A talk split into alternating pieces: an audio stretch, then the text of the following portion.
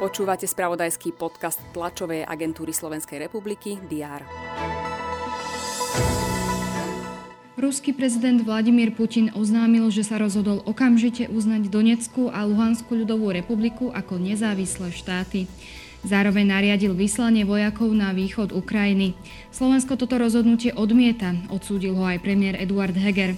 Ukrajinský prezident Volodymyr Zelenský požiadal Západ o jasnú podporu. V noci sa konalo mimoriadne zasadnutie Bezpečnostnej rady OSN. V Bratislave odhalili pamätník novinárovi Jánovi Kuciakovi a jeho snúbenici Martine Kušnírovej. Udialo sa tak počas 4. výročia násilnej smrti mladej dvojice. Väčšina fakult verejných vysokých škôl protestovala proti novele vysokoškolského zákona a v pondelok prerušili výučbu. Zástupcovia študentov s protestom nesúhlasili. To sú niektoré z udalostí, ktoré rezonovali vo včerajšom spravodajstve. Redakcie TSR budú informovať o všetkom dôležitom aj v útorok 22. februára. Vitajte pri diári aktuálnemu dianiu na Ukrajine a rozhodnutiu Ruska uznať nezávislosť separatistických oblastí sa na tlačovej konferencii vyjadrí minister zahraničných vecí Ivan Korčok. Poslanci Národnej rady sa po víkendovej prestávke opäť zídu na mimoriadnej schôdzi. Opozícia sa na nej pokúša odvolať Romana Miklúca z funkcie ministra vnútra.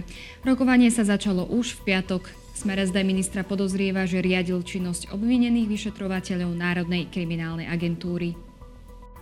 Začína sa stávať prvý úsek Vážskej cyklomagistrály v Trnavskom kraji.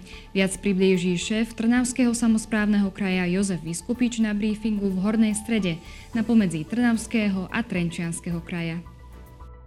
Ku komunálnym a krajským voľbám budú mať spoločné vyhlásenie bratislavský primátor Matúš Valo, predseda Bratislavského samozprávneho kraja Juraj Droba a podpredseda Progresívneho Slovenska Ivan Štefunko. Valo už skôr ohlásil opätovnú kandidatúru v jesenných voľbách.